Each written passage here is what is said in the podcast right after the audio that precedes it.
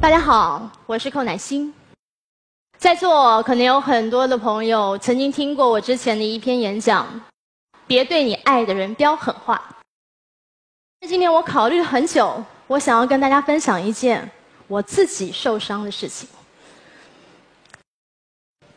年轻时候的我，你们可以想得到，比现在的我更呛辣，完全是一个坦白直率做自己。我有一任前前前男友，是一个知名的电视制片人。那时候他制作电视节目的时候非常非常忙，忙到没有时间陪我就算了，基本上是忙到没有时间睡觉，没有时间吃饭，忙到他的五脏六腑，我觉得都快坏了。我担不担心？我超担心的，所以我想帮他。我是为他好嘛？我做了什么呢？本小姐非常勇敢的推门，不应该说破门，我是破门冲进了他的顶头上司的房间，然后呢，一手掌就拍上了领导的桌子。我说：“领导，你知不知道带人要带心啊？你知不知道你已经快把员工给累死了？你知不知道你每累死一个人就少一个人帮你卖命？你这样最后就没有人可以帮你做节目了？你知不知道你这样是没有良心的一个？”过分啊！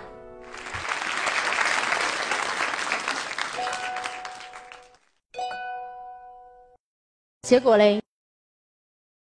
结果我的前前前男友就被开除啦。然后我也在接下来的两年被这位综艺大哥大的领导给封杀了。我是为他好。结果大家都很不好，我算记得教训了，对吧？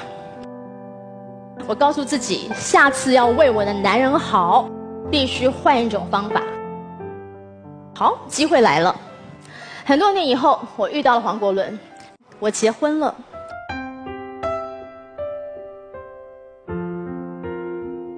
身为他的老婆、经纪人、助理，甚至是女佣，有时候还得当他妈。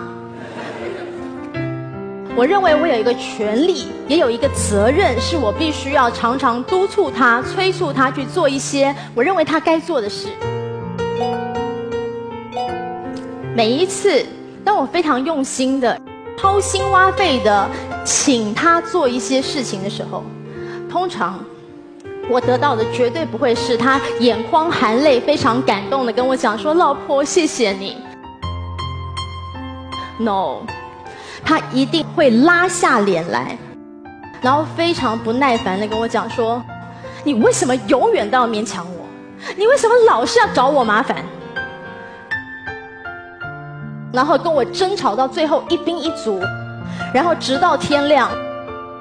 有一次我真的气坏了，我是一边哭一边吼的跟他讲说：“黄国伦，你到底有没有良心啊？你知不知道我有多爱你？我所有的事情都是为了你。”拜托好不好？那是你的梦想，不是我的梦想。你知道我寇乃馨一片丹心可招日月吗？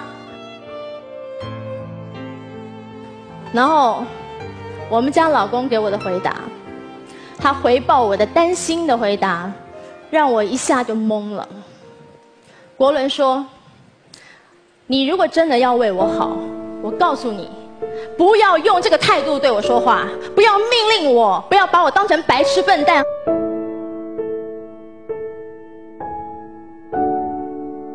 然傻了，也突然安静了。那是我第一次知道，原来为一个人好，还必须要用对方法；为一个人好，还必须要用对的方式说。要不然，我一心一意为他好，他却一心一意的觉得很反感。要对一个人好，其实真的是一件很难的事情。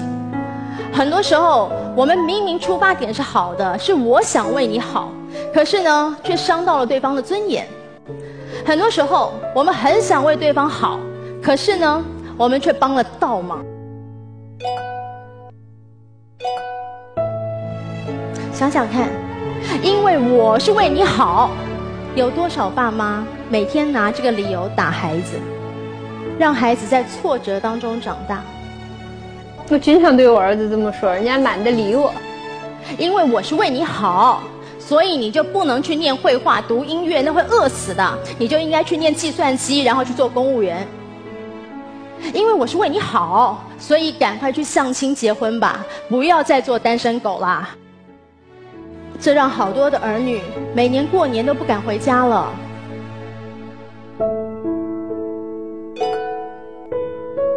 你知道，我是为你好，有的时候可以给对方多大的压力吗？我想起中国人常说“上善若水”，这是顶级的善良，是要和水一样的。有一种善良跟好心，应该是像水一样蜿蜒的流淌。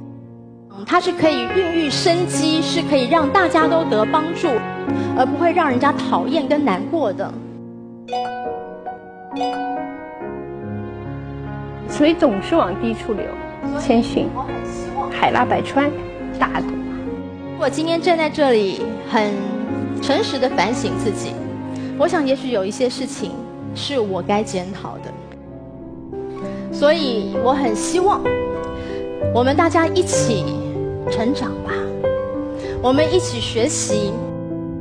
下一次，当我们要跟我们爱的人说“我是为你好”的时候，我们能不能够再体贴一点，再温柔一点，再尊重对方一点，也在肯定对方的努力一点？